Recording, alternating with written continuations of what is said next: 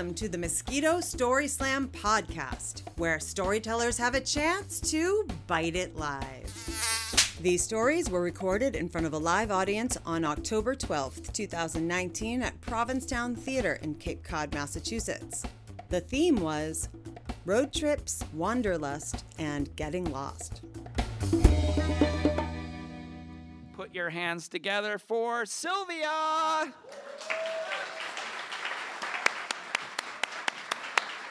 This summer, I was about to turn 10. My life changed. I was invited to an Easter picnic, and after barbecue and all sorts of potato salad and egg salad and all sorts of things that might one might eat at a picnic, there was a race, and I made a decision. My decision was that no matter what, I was going to win this race. I don't remember who I raced.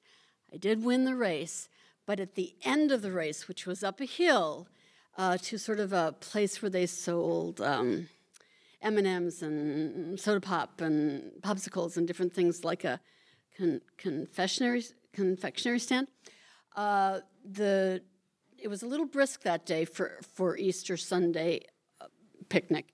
And the door was closed, and it was a glass door, and I went bam, and I won the race and the glass shattered.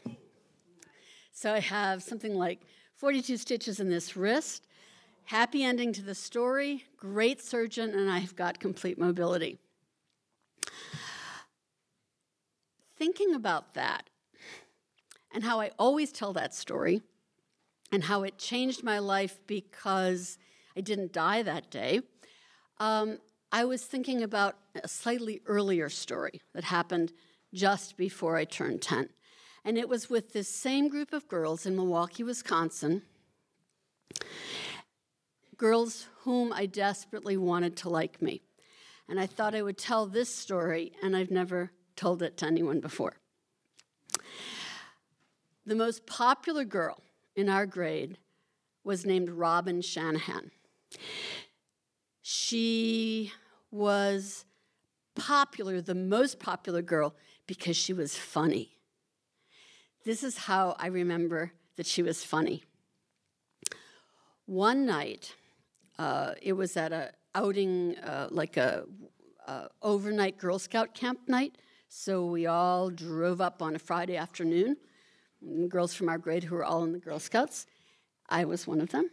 And we then there was like a kind of break the ice kind of event that night. Um, and Robin was the star. And then the next day there were different activities and there was bunk time and different things. And I think we had actually two nights to sleep there, and then we all carpooled back on Sunday morning. So this is what Robin did. And I think she was prepared for this.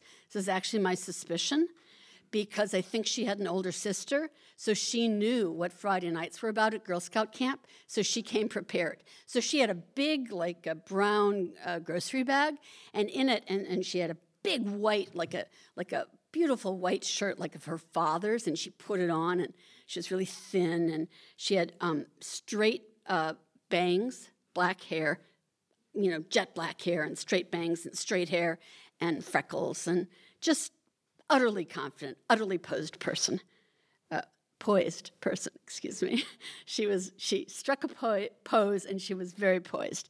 So she put the the big shirt on and she took and there was like a table in front of her. Like she knew there would be a table. And I think she might have even spread like a cloth on the table. She had like a little helper, like a magician's helper, and she put an empty Heinz ketchup bottle on the table. And then she took out a ripe tomato. And there were titters in the audience of the little girls there because the most famous advertisement at the time, the commercial on television for Heinz ketchup, was there was a, a, a bottle on the table, it was empty. And they said, Heinz ketchup puts the taste of the tomato whoop, inside the bottle. And it like went into the bottle. And so we were all just like, well, Robin can't do that. I mean, this is not television. We're not stupid. And so she stood there and she took the tomato and she took the bottle and she like rolled up her sleeves and she took the tomato and she made sure, oh, she might have passed it around to the girls in the front row sitting like Indians. We handed it back and then blew on the top of the bottle, make sure it was empty, and she puts the tomato on top of the bottle, and she takes her palm and she squishes it. And it splatters all over everything, all over her shirt, all over this. And Robin takes the tablecloth and she wipes off her face and she goes, Well, I don't even know. We were just all applauding because it was so funny. We were all in stitches. It's all anybody talked about the whole rest of fifth grade. The next day came a game, and Robin was the leader of the game, which she, because she was the most popular. And the game was you had to, and I remember this, you had to sit under a green army blanket. It was kind of scratchy wool. And then the rules of the game were you had to promise to obey Robin, which I did and you had to uh, be under the blanket, which I was, and it was kind of in a corner of this wooden bunk, and you had to to do what she said. So she said, "Oh, it's really hot. It's really hot. It's so hot. We're all so tired. We're all so bored. I order you to take off a piece of clothing and pass it to me from under and pass it to me." Oh no, she didn't say clothing. Oh, I just gave it away. She said, "I order you to take something off." So I might have taken off a shirt, or I might, I don't even remember. I was just mortified under there, and I knew I was going to lose this game, and I really liked to win things, and I didn't know how to become popular there. Eventually, I think they heard me sniffling. I was probably down to my undershirt. Um, I'd skipped a grade, so I was a year younger than everyone, and I only wore an undershirt, maybe, you know, and it was really hot under the blanket and really scratchy, and I knew whatever the secret was to this game, I was losing it and they heard me sniffling. And Robin whisked the blanket off just the way she'd whisked off the tablecloth, and she folded it and she walked out of the room. And over her shoulder, she said, Silly, you had to only take the blanket off. Thank you.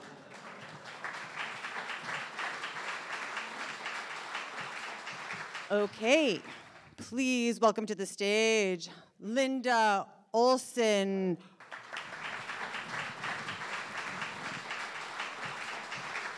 Hi, everybody.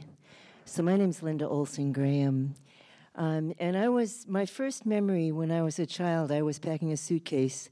I was probably four or five years old. I was in the kitchen, and my brother said, Where are you going? And I said, I'm leaving. I just have to go. I mean, that's, so that, you know, that's one of my earliest memories. Um, the summer before I graduated from high school, I lived in Lake George. And the winter of 1967, so I'd been out of high school. You know, I'd been in Lake George the summer before. I had plans to visit my friend in Minnesota, and my dad passed on. Um, my mom encouraged me to go to Minnesota anyway. I went. I came back, and a friend asked me if I wanted to come to Provincetown, and I arrived April 1st, 1967. We had IDs, and there was a buzz around town that the little bar at the A House was opening, and I met the bartenders. Um, the next winter, I was in Key West for a little while and one of the bartenders was at a party. Um, he walked me home, and we ended up spending three weeks together. We were like soulmates. And I didn't try to tie him down. He used to captain charter boats in the Grenadines in the winter and work in the little bar in the summer. And I spent time in the spring and fall with him. I saw a very quiet side of his personality that no one else saw. And when I was 22, I had an apartment on Alden Street. Um, I had a golden retriever and a cat in a station wagon fixed up so I could sleep in the back and I was going to drive to Key West. And I spent, I had a yard sale, spent a few weeks with my mom in Worcester, and she didn't want me to go by myself. I always tease and say I don't know why, but um, she insisted that I call this gentleman. And we were going to drive straight through. I came to pick him up here in town, and we ended up spending three weeks going down the Blue Ridge Parkway. We spent a week in North Carolina with a buddy of his. Um, we arrived in Key West. He went back up to North Carolina to help his friend with a project and I actually found the dog dead. It was an accident. And my, I mean, I knew the father golden retriever was my double date in the backseat of a Camaro for a thousand miles around New England. I was crushed. And my mother said, and it was really what saved me when you lose something that means a lot to you, it just makes the space for something even greater to come in and take its place. And the guy came back and just let me cry in his arms for days. And he was off in the Caribbean. He visited me a few times during the winter. Um, he was already up here, and he called and asked if he could fly to Florida and drive north with me. And while we were driving north, he asked me to live with him. And I really, I thought in my mind, this will be fun for a couple of weeks, and then I can go to Martha's Vineyard. I was going to spend the summer in Martha's Vineyard. True story. Um, and we had plans to drive to Mexico that fall, and my car started burning oil. And he went up the Cape one day and came back and said he bought a $2,000 special. It was a 28 foot Swedish built sloop. And we traded my car to a guy named Ted Box, who some people may remember. And we sailed down the inland waterway a couple of months. You know, it was just amazing. And we arrived in Florida, um, and we actually were in a tornado near Cape Kennedy, totaled the boat with us on board it. Um, and it's, you know, other stories I've told, I've actually had three near death experiences, and I don't panic. No one knows how they're going to respond, and something inside me just goes whoomp. And I got so focused, and I did exactly what he told me to do. The boat landed in a foot of water when the Coast Guard came along and tried to pull the boat off the sand. Um, they pulled another boat off, they floated away, and it was discovered that the boat had landed on a stump and stove a big hole in the bottom of the boat. So we both we went off and we came back to Provincetown. Um, he had seen an Altique 45 foot ketch for sale the summer before in Sail magazine. And he went to the patrician and came back and he said, This ketch is for sale again. I'm going to fly to Florida and take it for a sea trial. And he came back four days later and told me he bought the boat. And we spent two months behind the broker's house and went on a six month cruise to. It's magic. It's really almost like magic. A, a six month cruise to Haiti and Panama and Colombia. And then while we were together, we sailed probably 10 or 11,000 miles together at five knots, which is like five miles an hour. We even sailed offshore and anchored off the boat slip one summer here and both worked in town and then sailed from here to the Virgin Islands. So fast forward, and I'm almost finished. Um, I mean, it's 40 years later and I'm older. And I moved back to town in 2011, 2010 the fall of 2011, someone said, Have you ever thought of doing any boat work again? I said, Oh my gosh, I'd do boat work in a heartbeat. I was living in Wellfleet, driving, I had an Isuzu rodeo, driving to Provincetown. My car didn't pass inspection, and I could hear my mother's words When you lose something that means a lot to you, it makes the space for something even greater. I had taken a 5,000 mile road trip before I moved back here, 37 miles short of 5,000 miles. So I thought, I wonder what's going to happen. And I actually biked for three weeks from Wellfleet here, Bound Brook Island Road, and on 6A. And when I was out on the boat, I saw a couple rowing in, and I thought, oh my gosh, they're doing what I did in my 20s. They just look like sailors. And I was walking up and down Commercial Street looking for a place to live, and I passed the couple I had seen rowing in, and we talked for an hour, and they invited me to sail with them, and I actually sailed three months to the Bahamas with them on a junk rig schooner. So there's a little more to the story than that, but it's just, you know, that's, it's, Wanderlust is just, I'd, I'd go again in a heartbeat. So thank you for letting me share that, yeah. Put your hands together for Jill Titleman.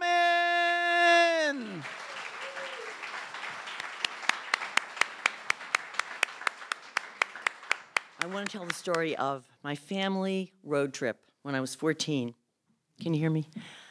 Um, we lived in Connecticut, and I was 14, my brother was 10.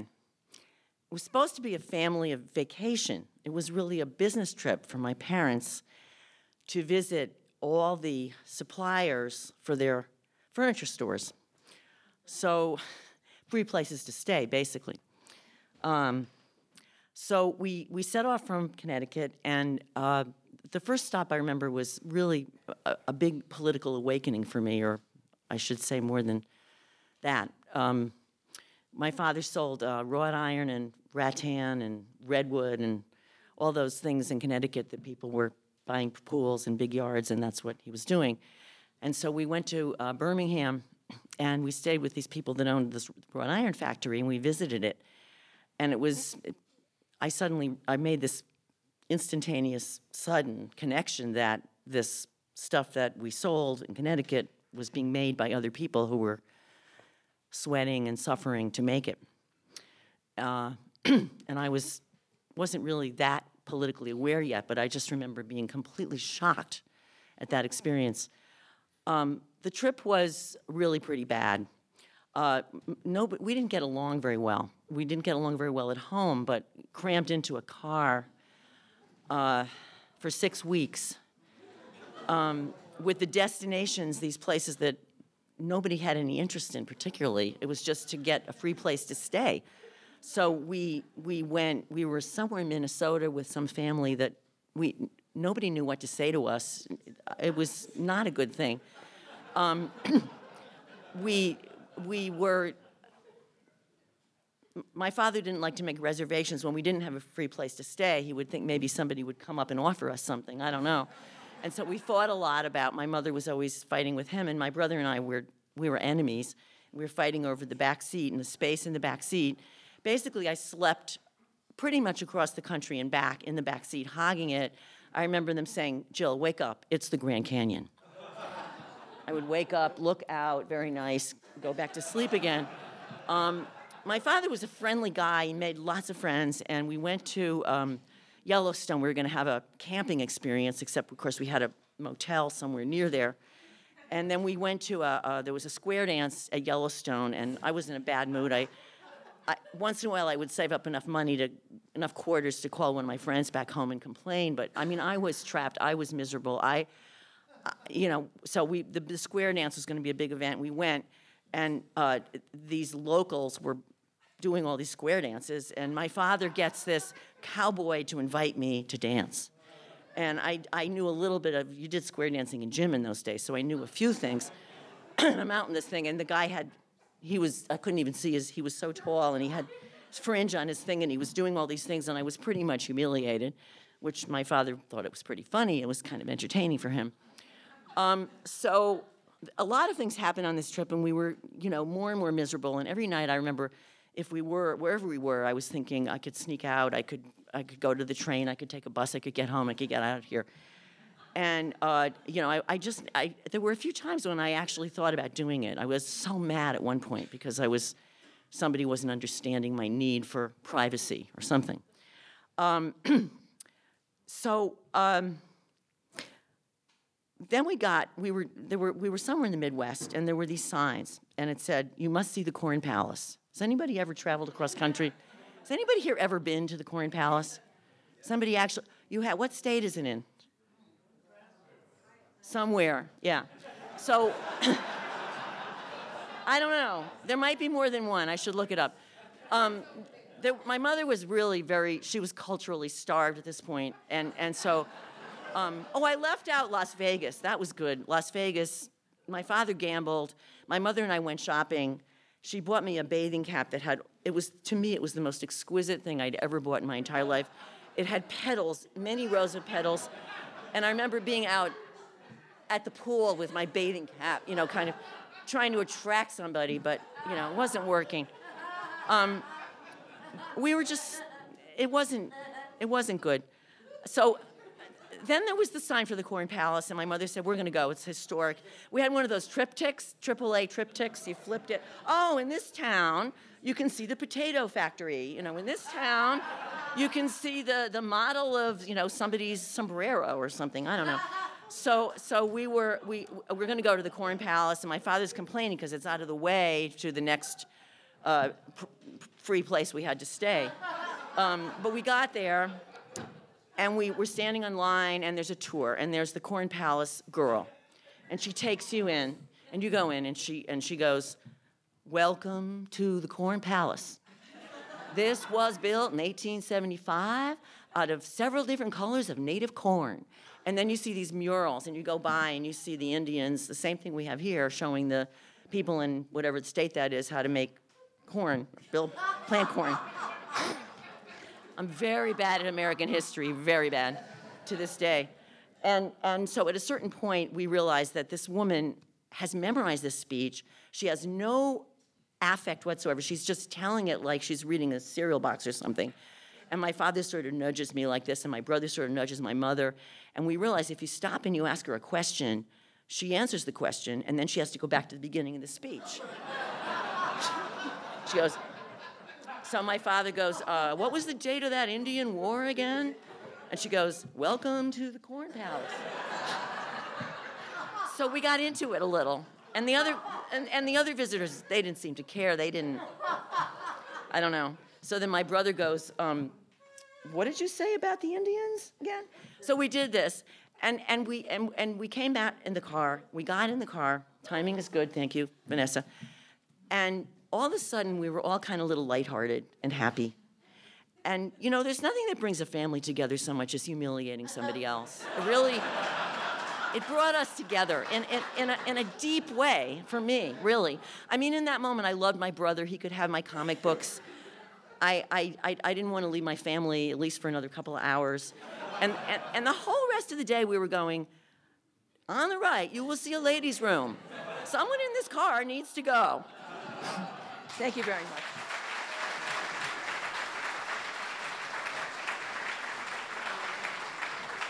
I would like to welcome to the stage Paulie from Long Island.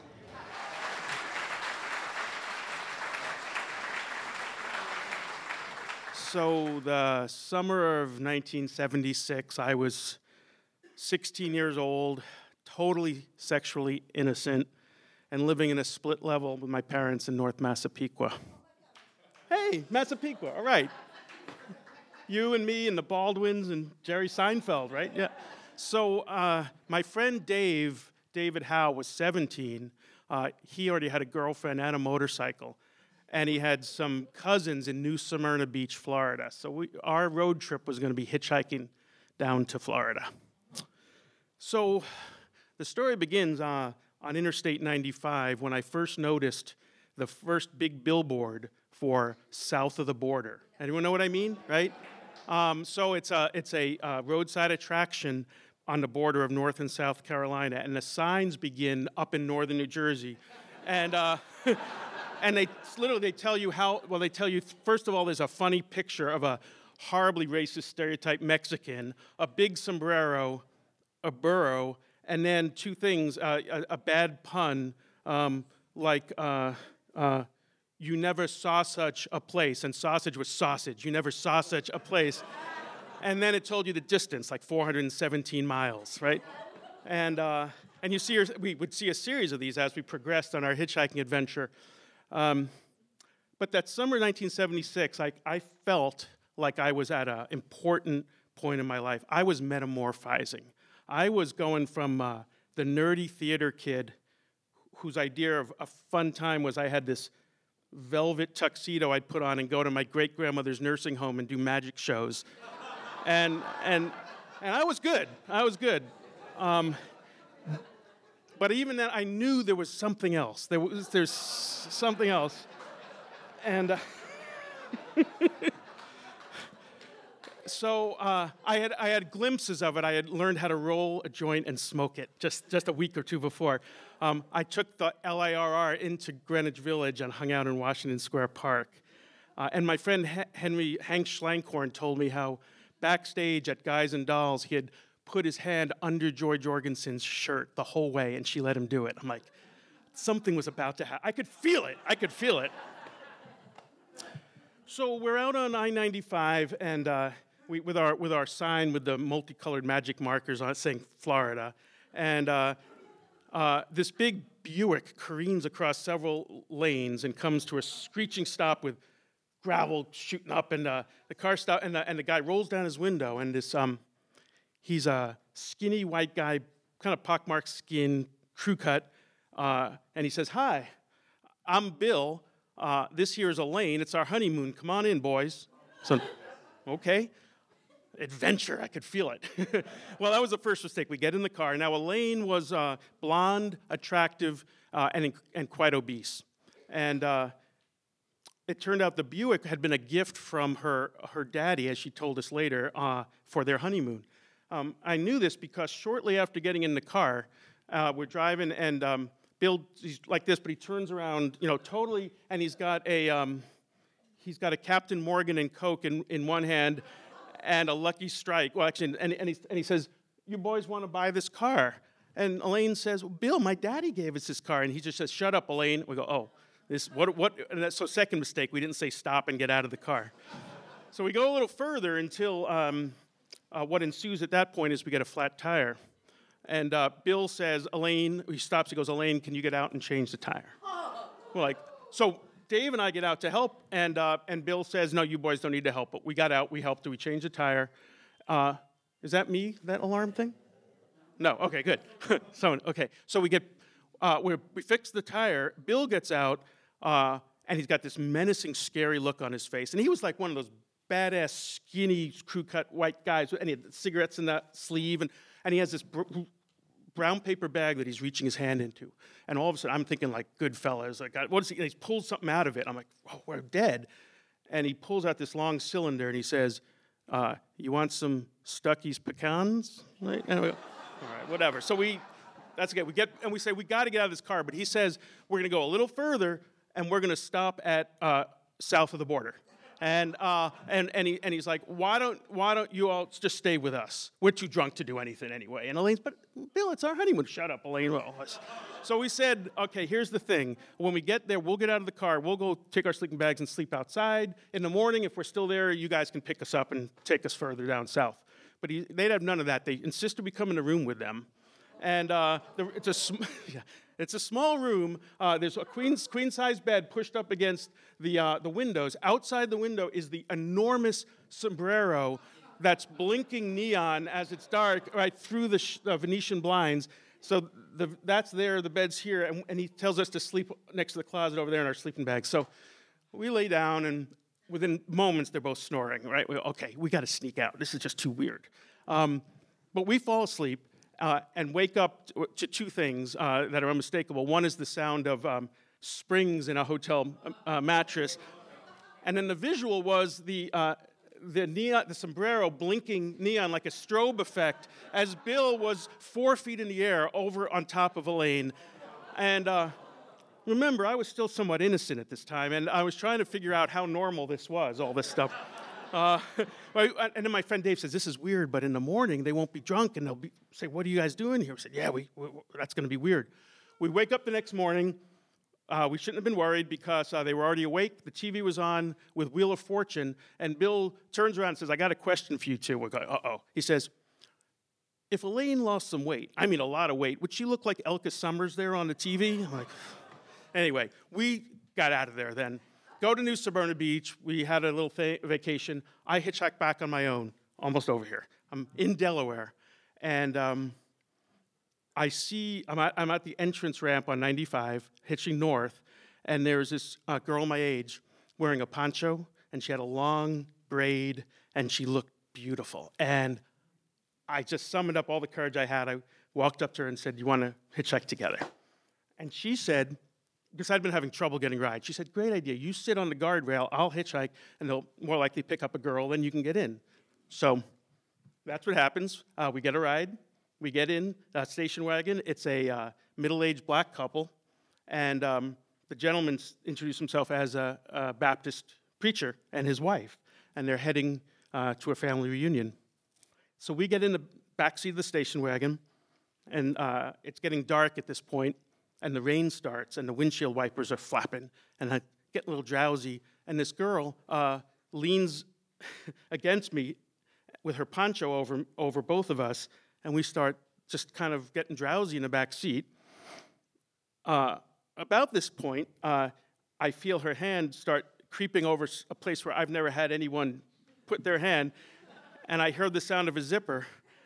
And at that very moment, uh, Mrs. Preacher turns around and she turns and faces me with a, a yellow cardboard box and say, uh, says, uh, Would y'all like a, a Stuckey's pecan candy? and, and I swear I didn't miss a beat. I just said, No, I'm good.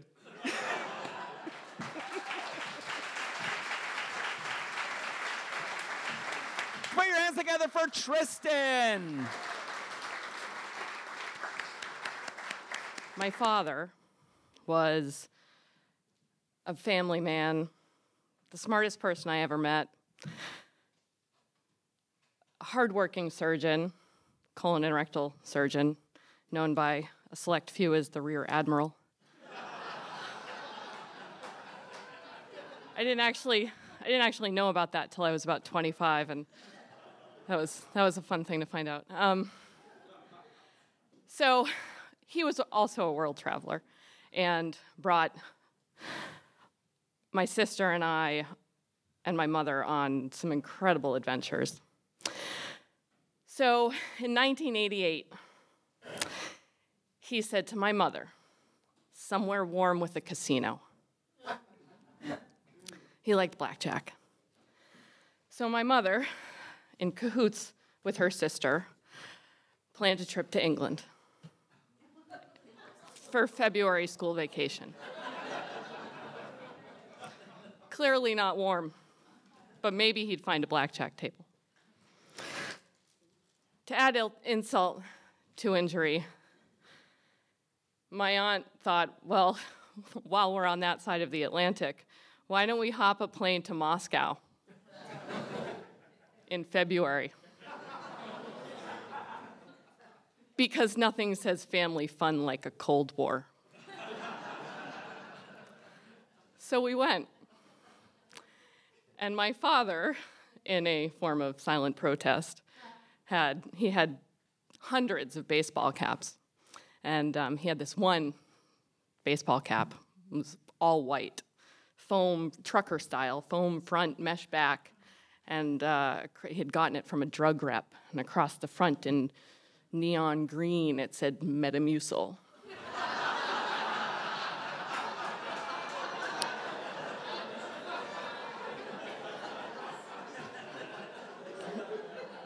it also smelled like rotten fish.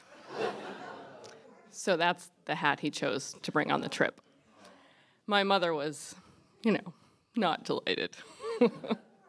anyway, so we get to Moscow on a state sponsored three day propaganda tour, and it was an unforgettable trip. The architecture was gorgeous, the food was terrible. Our guide slash government minder was strangely enthusiastic about all the marvelous things the Soviets had done.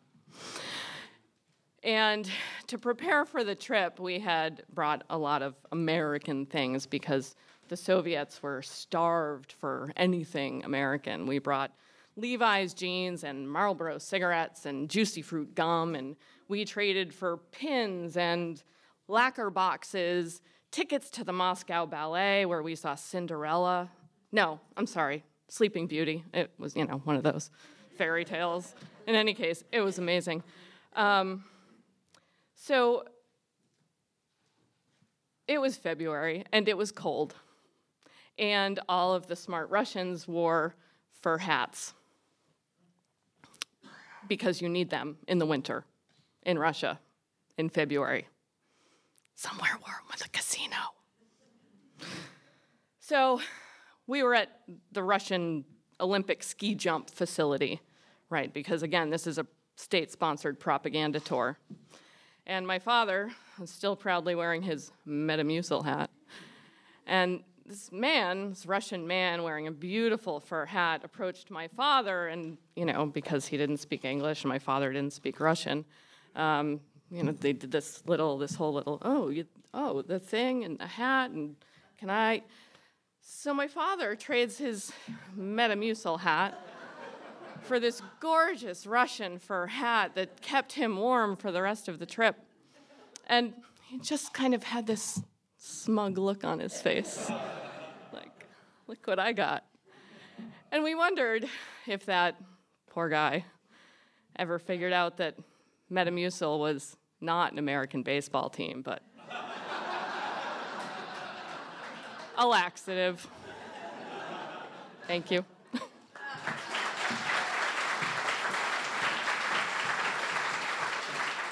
Put your hands together for Pat Medina.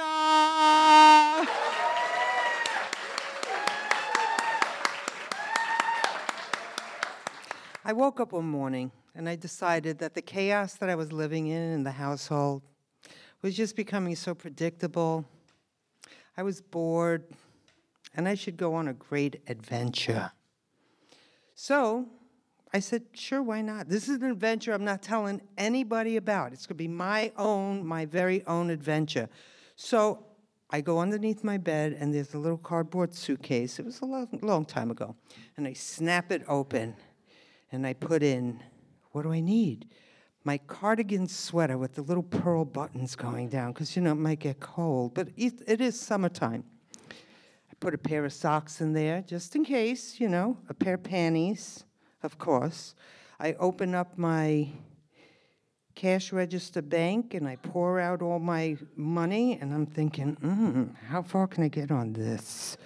So I decide I know where I'm going. First, I need provisions.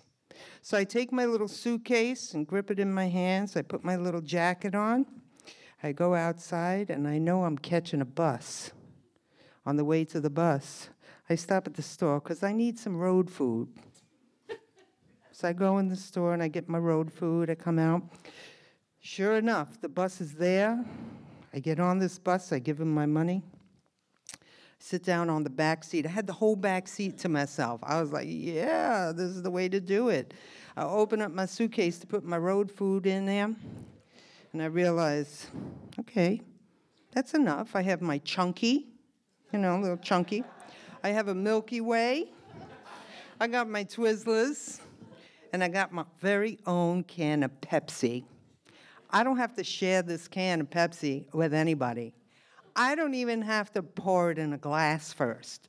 I am eight years old and I am going on a great adventure.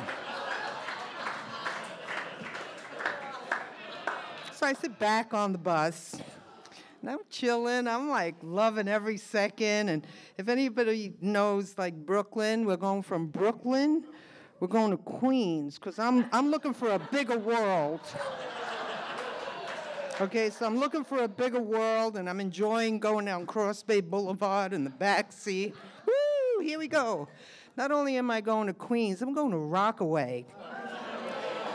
I am going to Rockaway Playland, where life is going to be amazing.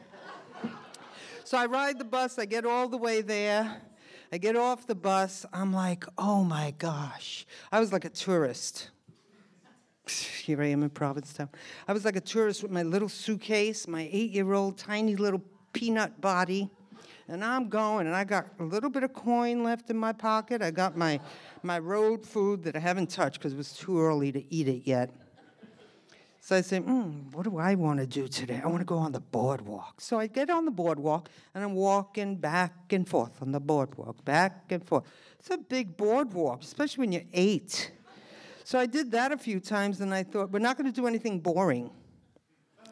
What time is it? It's not very late. So I say, okay, so I'm going to go underneath the boardwalk now because I was never allowed. So I go underneath the boardwalk. It was like, eh, meh, meh, meh. A lot of dirty things. I'm looking for coins in the sand and everything. I decide I'm getting a little hungry. I break open the chunky. So I eat that chunky, and I was good. So I'm sitting there, I start walking down, collecting shells, and then throwing them out because I don't want to put them in my suitcase because, you know, it's got sand on it. so after a while, it starts getting a little dark. I decide I'm going into the playland because the lights are streaming all over the place, the rides are going, the people are sitting in the booths, you know, with the darts and the balloons, and all the games are going on, but there's very few people there. And I'm walking with my suitcase and kind of looking around like, this is not what I expected it to be.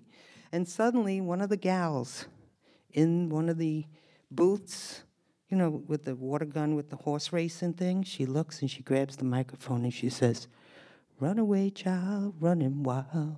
You better go back home where you belong. And I think to myself, oh my God, am I a runaway? I'm just on an adventure and all the stories of being a runaway come back to me. All the little girls and the bad things that happened to them. Well, needless to say, I'm thinking milk carton. no, I gotta go home. I gotta go home. I don't have enough money for the bus.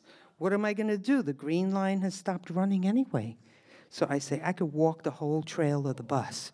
So I start walking, and it's getting darker, and it's getting cold and I come to the concrete bridge. And on the concrete bridge, there were lots of like derelicts hanging out, drinking beer, saying bad words. You know, some of them were fishing, some of them were homeless people, like looking very scary, laying along the concrete bridge, and a car stops next to me. And the gal opens the window and she says, We can't let you walk across the bridge on your own. Bad things can happen to little girls who run away and walk the bridge. And I'm like, Oh my God, I am a runaway. Can you please let us take you across the bridge? So she's pleading with me, and something about her, you know, something about her. She reminded me of my Aunt Hetty. My Aunt Hetty's good people. And I make eye contact with her, like looking at her, staring her down. She said, Please get in the back seat. We'll drop you off at the foot of the bridge. Said, ah, okay, because I was scared anyway. So I get in the car, they take me to the foot of the bridge, and she says, Where are you going? We talked the whole way. Joe was in the driver behind the wheel, and her name was Marty. And we get to the foot of the bridge, and she says, Can you let us take you home? And I was like, Score. she said, You know, we're good people, we're church people. And I said, oh, Okay, so I give her my address, and she looks at Joe, and Joe says, I don't know where it is. So they said, Well, you know, you might have to come back to the house with us. We'd live like right here. I know, right? But they were good people, they were church people. So I go back to their house. They get in touch with my mom. They really did. They got in touch with my mom. They gave me a big nightgown to wear because my mom said, Yeah, keep her.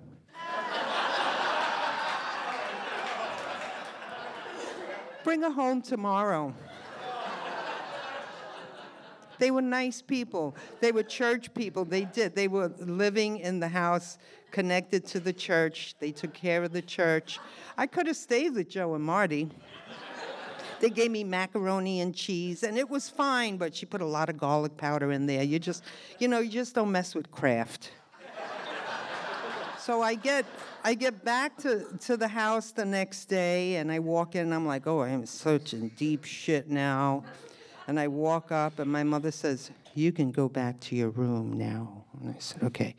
So I give Marty and Joe, who couldn't have children, a little hug each. I give them a kiss. I thank them profusely. In my head, I'm saying, maybe they're going to negotiate adopting me or something.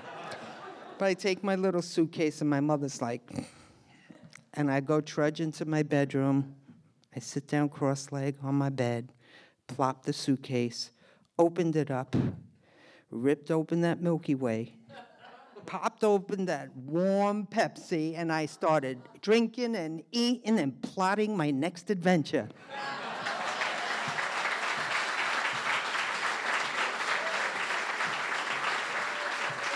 Frank Campo. This all started, it all starts about 1976 when I get a job as a janitor at um, the Stolls department store in downtown Boston. Boston. Um, do you remember Stolls? No. anyway, it was sort of right between Filene's and Jordan Marsh. And so then after high school, I went into college and they promoted me to a salesman. So with that, I, I, was in school all the time, being, being a salesman, blah, blah, blah. But we had these professional window decorators that really weren't that good. And well, I didn't think so. So I had to stick my nose in there, and all of a sudden, I was the window decorator. and so Downtown Crossing always had these themes. One was the King Tut theme, one was the Nefertiti theme. And, and then all of a sudden, the big one that came around was the Orient Express. And that was everything became Asian in the downtown area. So we used to all go to this one supply store, and I, I knew most of these these uh, decorators from uh, Filene's and Jordan Marsh, and we used to buy all the same stuff. And but at the end, like the Orient Express lasted for God, probably over a year. But they were always bringing things back and taking things back, so they used to give me a lot of stuff. So my apartment looked like Jordan Marsh just threw up. It, was it was pretty bad. So then all of a sudden. I get accepted to grad school in Chicago. And so I just thought, how am I going to get all this stuff back to Chicago? And my family's like, you're not taking this shit with you. And I was like, oh, I have to, I have to. So I end up renting a pretty big truck, one of those trucks that you actually pull out the, uh, the ramp. So, because I had a lot of stuff. So my friend Tom and I decide we're going to do a road trip from Boston to Chicago. So our first stop was Buffalo, and that was okay. But it was hard to hide this truck. It was enormous. So we spend the night in, um, what did I say? Buffalo. And um, we said afterwards, you know what? Let's go to Niagara Falls. It's not, that's not that far from here. So, okay, so we go to, we're driving up, going to Niagara Falls.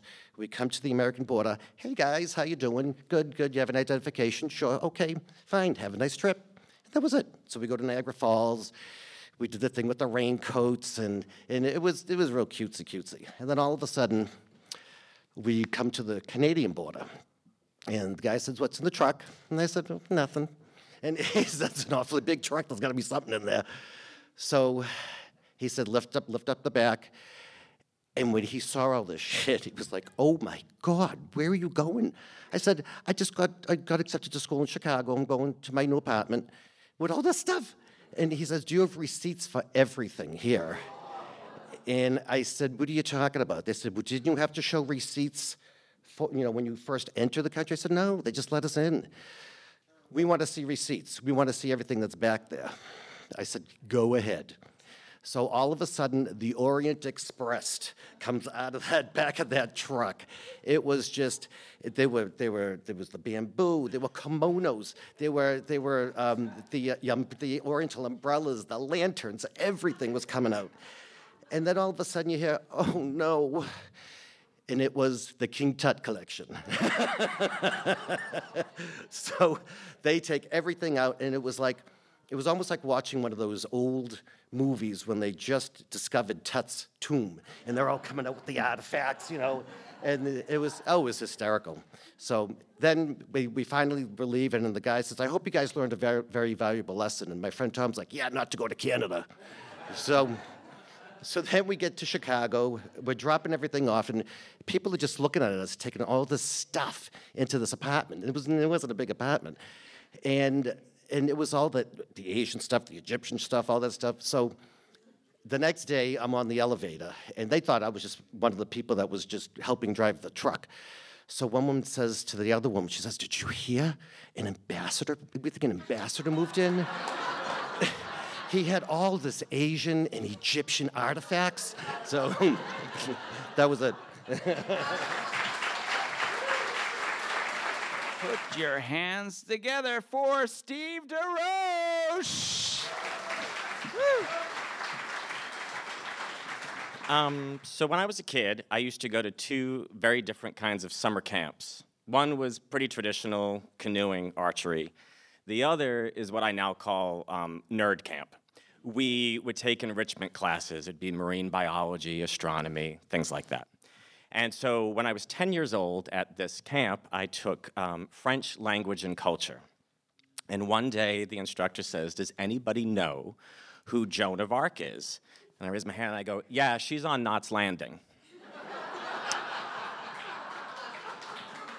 so she looks at me confused. She was from France, and she's like, What? I said, Joan of Arc, she's on Knots Landing. So she starts to giggle and she goes, No, honey, Joan of Arc. I'm like, Yeah, Knots Landing. I watch it with my grandmother. Like, so she starts to tell the story of Joan of Arc. And I was raised Catholic. I was an altar boy. That other camp I went to was a Catholic day camp. So this story is starting to sound vaguely familiar to me. But did you ever have one of those moments where clearly you were wrong, but you're like, screw it, I'm gonna double down? so she's trying to tell me who Joan of Arc is. I was like, look, lady, I don't know who you're talking about, but the Joan of Arc I know, she's on Knots Landing. so she can't finish the class. She's laughing. The day comes, my mother comes to pick me up, and she's like, wait, wait, wait. And she tells my mother the story. My mother laughs all the way home. We get home, she tells my dad, my dad laughed, my grandparents, my sister, the whole neighborhood. Like it was this thing. Stevie thought Joan of Arc was on Knots Landing. Nine years go by. I'm 19, I'm a sophomore in college. The year prior, my sister had won the Miss Massachusetts pageant and was in the Miss America pageant in Atlantic City. So now I'm in my dorm room and we're chatting, and it's September and the pageant's coming up, and I said, Lee, you know, when, we, when you were in it, we had like we had so much fun. There's all these parties and there's a parade and it's this whole week of things. And she's like, oh, I really wish that I could have done that. Like I had fun, but I was nervous and focused. And, and I said, well, why don't we go on a road trip? To, why don't we just go? We'll hop in the car tomorrow and we'll go to Atlantic City. We'll have, we'll have a lot of fun. We'll have this road trip. She's like, yeah, yeah, yeah. So she picks me up in the next morning. And um, I went to Wheaton College, which is where my sister went. So she was really helpful. She would tell me like which professors to really seek out, which classes to take. And over those nine years, I had taken a lot of French, so much French that the school wouldn't let me take it for my foreign language requirement. I had to take a completely other one. So we're trying to figure out should I take German, Italian, what have you? And then she turns and says, Hey, you remember when you thought Joan of Arc was on Knots Landing? And we laugh about it all the way down the Garden State Expressway. We get to Atlantic City and we check into the hotel and we're in the lobby to go out. And who walks into the lobby but the patron saint of France herself, Joan Van Ark. and I, I turned I'm like, holy shit, did you, that's Joan Van Ark. Like, we were just talking about her. Like, yeah. And so Joan Van Ark goes to the bathroom. And so I'm waiting outside and I ambush her when she comes out. And I'm like, oh my God, Joan Van Ark, funny story. And my hands are flapping and I start to have this out of body experience that's like, just shut up and run away. Stop. stop talking to this woman. Like, she does not care, and you are humiliating yourself.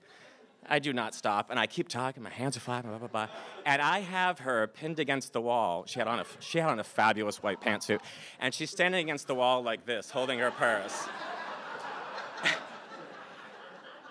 And uh, when I finish, she just goes, it was very nice to meet you.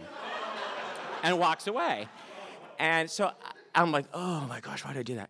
And so I said, you know, I learned that, look, I, living here in Provincetown or wherever I've lived in the world, if I see a famous person, I never talk to them. They don't care what I have to say.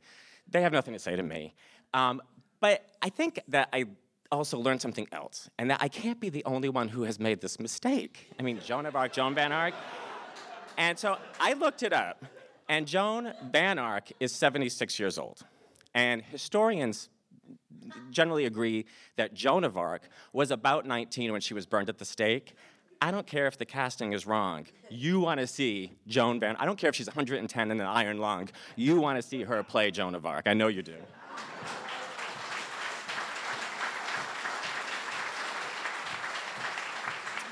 Okay, please welcome to the stage Jerry. Yeah. In 1988, I was 20 years old. I was working at the Bradford down here, and it was of the season. It was September, and I was living with a guy who I initially hated because I'd met him on the basketball court right over at Howland Street, and he had a Notre Dame T-shirt on. I said, "Hey, play football in Notre Dame?" "Yeah, I play DB." And then uh, after a few months, I go, "Wait a minute, you're playing for a Division One school. Shouldn't you be in two days? Oh yeah, I was just lying. So that was '86. I had just come back from Louisville playing football, so I said, I hate the guy. He's a liar.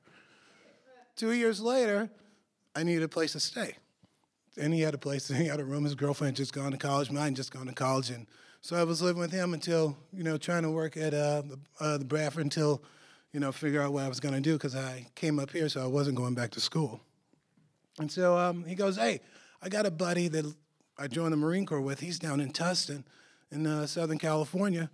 Let's go to California. I say, hey, that's cool. I've never been to California. Let's go. So we get on a PB bus, and we get it to the airport. And this doesn't happen anymore. We walk right up to the uh, the ticket agent or the line there and just buy two one-way tickets right there at the spot and walk to the gate. And there's people, families there greeting people at the gate. I was just remembering that. I'm like, wow, that doesn't happen anymore. Uh, and so we get on a plane and we fly to uh, LAX, and there's a there was a five-year-old kid named Jeffrey on there that no one will ever forget on that whole plane ride. And um, funny thing, we get to uh, LAX, and we're getting out, and Corbin Burns. I don't remember people remember Corbin Burns, and he was coming out with this gaggle of stewardesses, and we're waiting for our friend to come pick us up from town. Hey man, that's Corbin Burns. And so, oh yeah, yeah, let's go over there. Let's get an autograph. And I have any paper on me. I have my paper Social Security card. And I go in and pick in the limo. Hey, can you sign my Mike, can you give me an autograph? Said, yeah. He looks around. You got a pen? Uh, no. He gave me the weirdest look. okay, here, I'll sign it. So anyway, we looking. We go down to Southern California because we're looking for jobs. So we're down in Tustin, and he takes us to Laguna Beach and takes us around, and we're looking around saying, okay, we don't have a car. And we go, we're not going to be able to make it down here riding a bus trying to get a job down here. It's like, okay, I got a buddy up in Oklahoma, I mean, uh, in uh, Oakland. They're on the Berkeley border. We're going to go up there and stay with him and his girlfriend. I met him in, in P-Town. They're living out there now. So, okay, so we go, okay, we're not going to stay here in Southern California. So we get on the train. Anybody see Rain Man, that train station? That's in Santa Ana, that Adobe building with the train station. So that's the one where we went. And uh, my buddy sees this girl in the train station. He said that hey, we made eye contact. Oh, they're going to Seattle. We're going to be on the train way behind them. Anyway, we're going back and forth. We get on our car and we take off in San Luis Obispo. The last car stops, and all this. And so we get on the train. He sees this girl, and we're just walking through the train. Oh, here she is right here. I'm like, oh, God, okay, she's sitting by herself. So we come back, and he sits with her, and the, the, the seats are staggered on these Amtrak trains. So I go, I'll go sit with this guy who's sitting by himself, and there's a woman back behind us who was crocheting. And so I said, with this guy, he's got half a brain. He had epilepsy, and he really did have half a brain. And he was just, we are have, trying to have a conversation. He's talking about taking pictures of things he was, you know, about his adventure. He'd come from all the way from Chicago. He's going across the country and, on the Amtrak. And so I'm here talking to him. All of a sudden, I see my buddy go downstairs because the bathrooms were downstairs. This girl goes downstairs. I'm like, oh my God. So that's fine. You know, I'm 20, he's a little older. So uh, I'm talking to this guy, and all of a sudden my buddy comes up and he's trying to be cool. All right, he's 20, early 20. So he comes up and he hits me. He's trying to be cool. And he goes, a fucker. I'm walking, I'm like, oh my God, I'm mortified. I'm like, I'm looking around, no one heard him, did he? Oh my God. So I go back and sit with him. I'm trying to tell him to calm down. He's freaking out. The woman in the background puts her index fingers together like this and does this to us. It's I'm like, oh my God. So anyway, we make it up to Oakland, and our friends pick us up. And uh, they've been there for a couple years. They lived there in Telegraph Avenue, right near Berkeley, and on the Berkeley-Oakland border. And um, they want to take us around and show us uh, San Francisco. So he's got this old rusted Fair- Fairmont that he had driven out that he'd been beating. There's a hole in the dashboard. Every time a song comes, he beats the board. That's the kind of guy he was. So we go and we stop on Haight Street.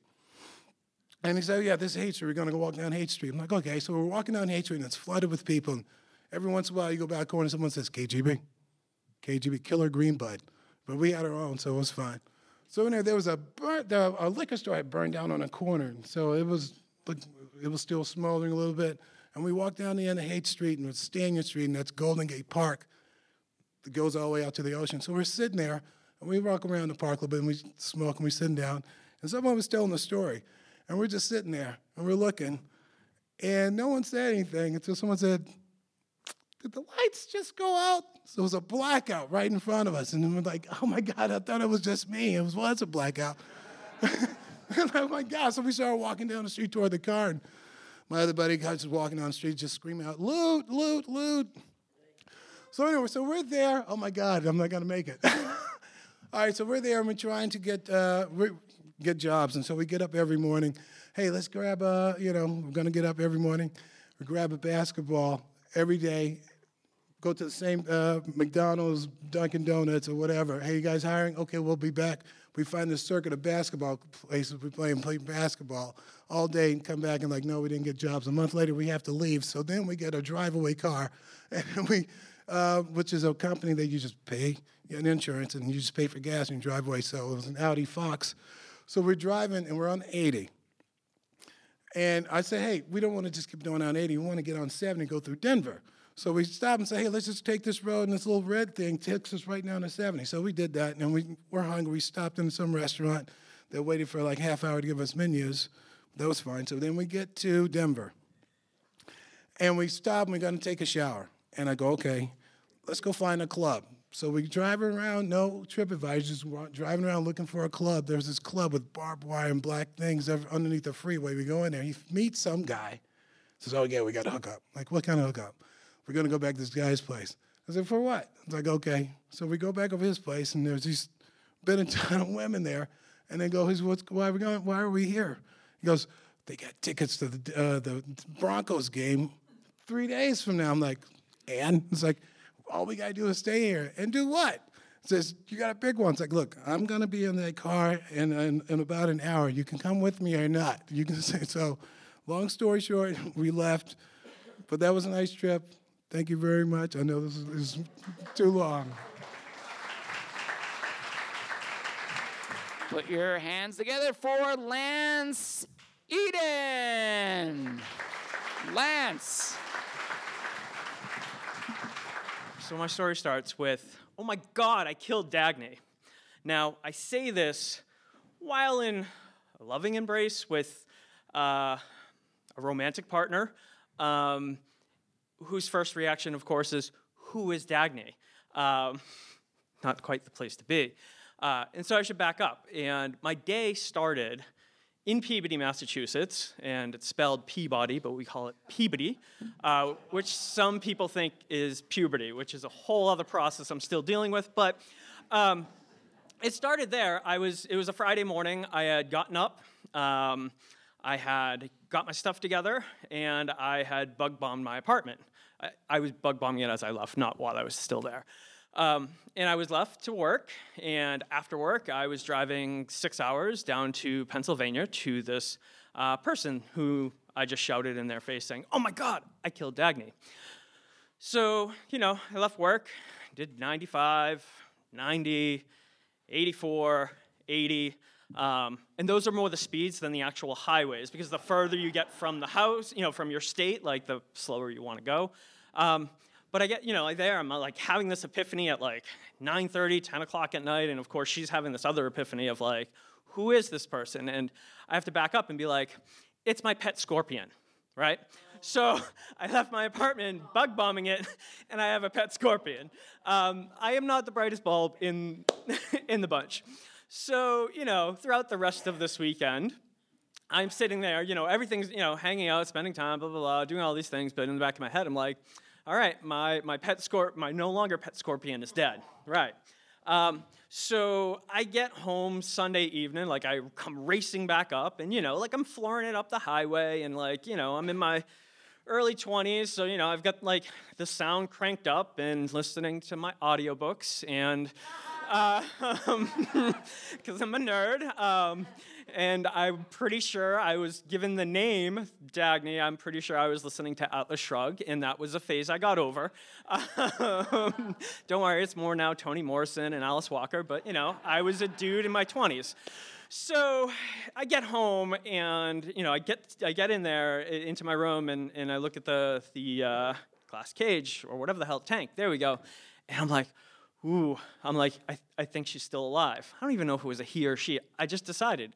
Um, and she, she, there's a little life there. And so the first trick is, of course, I've got to get the thing out so that I can clean the tank.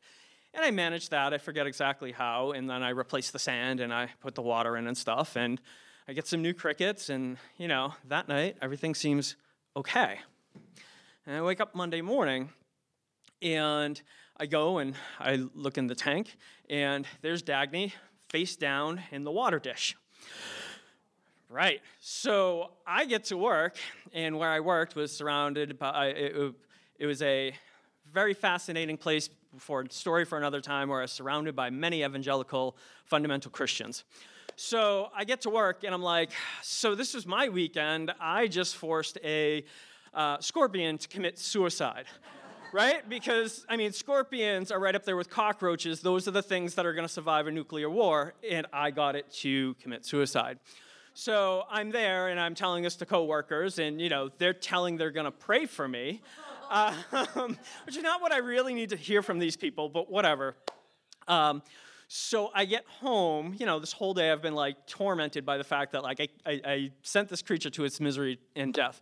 Um, but it's not dead. It's now just standing in the water dish. And for the preceding, you know, two or three weeks of its life, continues to like hang out in the water dish. Um, and all I can think is like, this was a whole metaphor of my 20s, uh, in that like I was, you know, racing along and fully taking advantage of that wanderlust, um, emphasis on the wander and the lust. Uh, and through it all, like destroying, or I shouldn't say destroying, but like significantly doing harm to people in and around me. That didn't end up being that bad, but clearly I, it left its impact. So that's my story.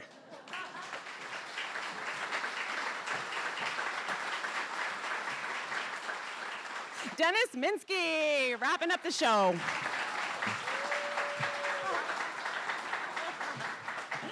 So I only decided to do this this morning because I travel. I saw travel. I, I, haven't traveled. I was in Truro last week, and uh, I'm going to Wellfleet on Wednesday. But, but but then I thought, hey, wait a minute, you did in 1993. I went to Borneo and Bali. That's pretty exotic, right? So um, that's what I'll talk about. So I went to Borneo uh, as part of a research team to, to study the effects of logging on peat swamp rainforests. Uh, now, I'm not going to go into all of what we did, um, but my cabin mate sat up in the middle of the night. He was an entomologist from uh, Britain. And he's, wow, he got this six inch cockroach. I think it's new to science. I mean, there are bugs everywhere, and it was pretty, pretty creepy. But one thing we did uh, experience was an orangutan in the wild. We found, we saw this beautiful animal, and they are beautiful. F- hair like a like an Irish setter, you know, just beautiful uh, russet red hair, and it's not matted or anything. It's beautiful. So this was a male, and we followed him all day. And you know what a, an orangutan does at the end of? Every day, he or she, he prepared a sleeping platform. And what they do, they have six foot arms. You get a little science education here. And they just go to the top of a, a tree and start breaking branches, smashing them down, and then here's an orangutan, you know, mashing it down, getting it nice and uh, that's that's where he sleeps. And then the next night he'll go a mile away and do it somewhere else. And the rainforest is so resilient that you know doesn't matter. So we stuck around. We stayed all night out there, which is another story. And in the morning we were there to see this orangutan, and he's sitting on the edge of this platform. Looks like Rodin, like the thinker, you know. And he's gazing out over the canopy, and if you gave him a mug of coffee and a newspaper, it would have looked just like. So we're, we're like really, this, this is spiritual moment. And then plop, plop, plop. well, luckily we weren't right underneath the thing.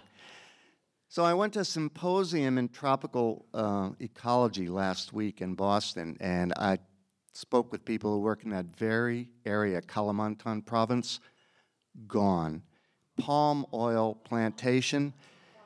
A woman's worked 30 years with orangutans, 90% reduction. 90%. So now that I've cheered you up, you're in Borneo, you might as well go to Bali. So I flew to Bali. I'm staying in this little town called Peliatan near Ubud. Some of you may have been there. And um, beautiful, beautiful place. Bali is beautiful. I meet this couple, uh, British couple, um, uh, Daphne and Nick, and they say, "Hey, we're going to Mount Batur. We're going to Mount Batur. You want to come with us? We're going to Mount Batur. We're going to climb Mount Batur. Okay, I'll climb Mount Batur."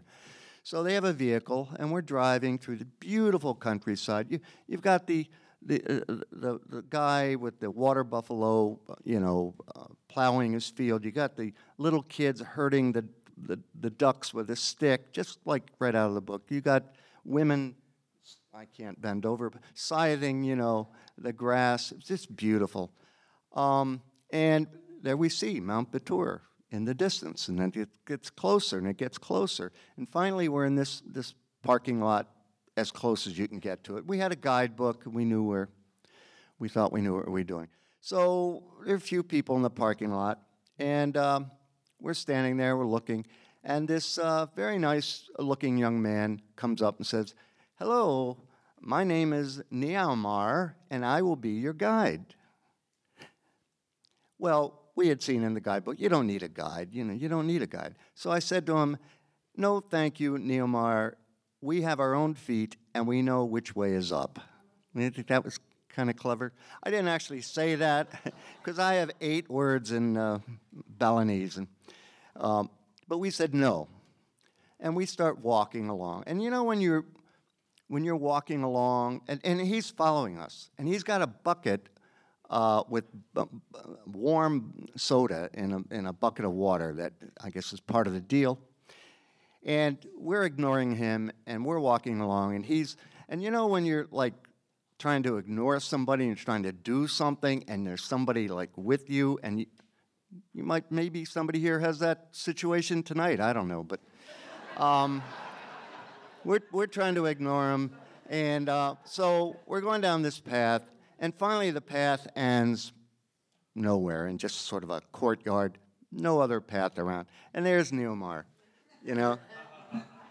I said, okay, Neomar, just don't say I told you so, you're hired. Okay, so now we got our guide.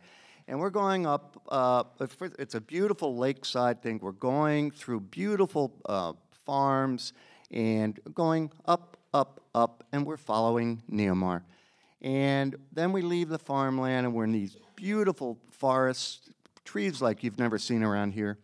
We're going through the forest, and then we go past the tree line and we're up in grasses, beautiful grasses and little herbs.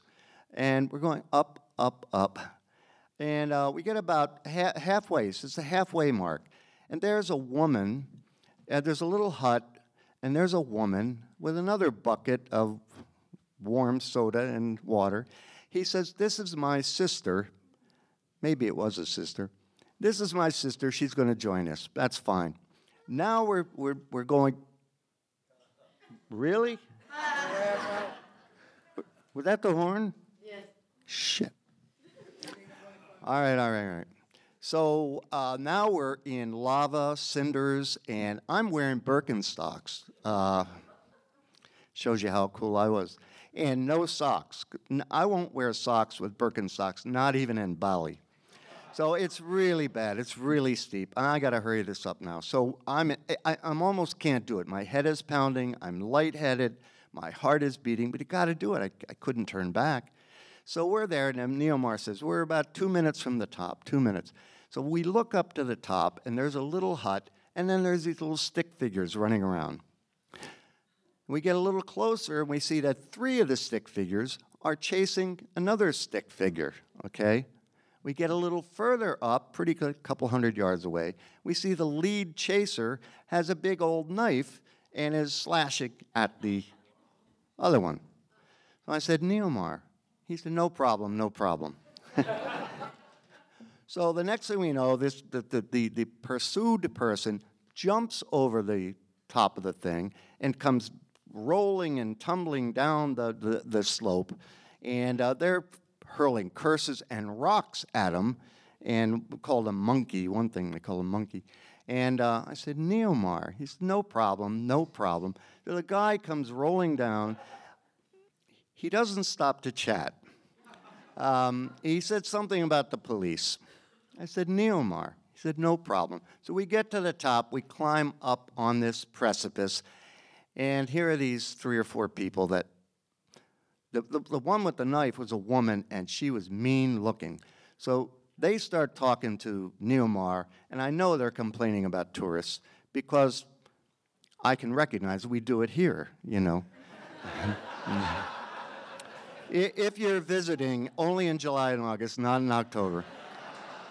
So um, I'm sure I'm going to die. I'm sure I'm going to die.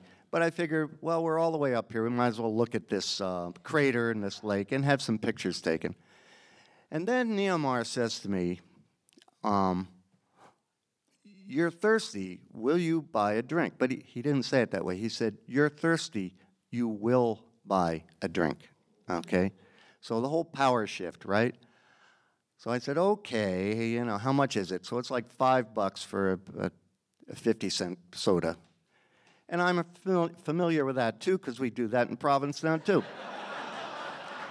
so, um, so then he says, and I'm thirsty. uh, will I will you will buy me a soda? Okay, Neomar. Because meanwhile, now with these mean-looking people up there, we're like little daycare kids around a teacher. We're like Neomar, Neomar, you know, protect us. So we buy him a soda. We pay him for his soda. Then he says, "You know what? My sister's thirsty too." Okay, okay, okay, okay. Now these these uh, the, the, this posse, these this mob is coming over to us because they have their sodas, and we figure out what this other guy did wrong is he didn't buy their sodas. That was his whole offense. We were like, Neomar, Neomar, we got a plane to catch. We got to get out of here, you know. So we booked it out of there. And on the way down, I tried to explain to him about um, they need like a visitor service board. They need a, they need a chamber of commerce. They, they, they need to get it together there. Um, and I hate to leave you with the bad impression of the Balinese because I have a whole other ending, which is much nicer. The beautiful people, lovely people, lovely place. But that was my Mount Batur experience. Thank you for listening to the Mosquito Story Slam podcast. The Mosquito is produced by Vanessa Vardabedian and William Mullen, with theme music and editing by Jay Hagenbuckle. Find your next opportunity to join us in person by following us on Facebook, and be sure to subscribe to this podcast for more stories. Remember, tell your friends, take a chance, and bite it live.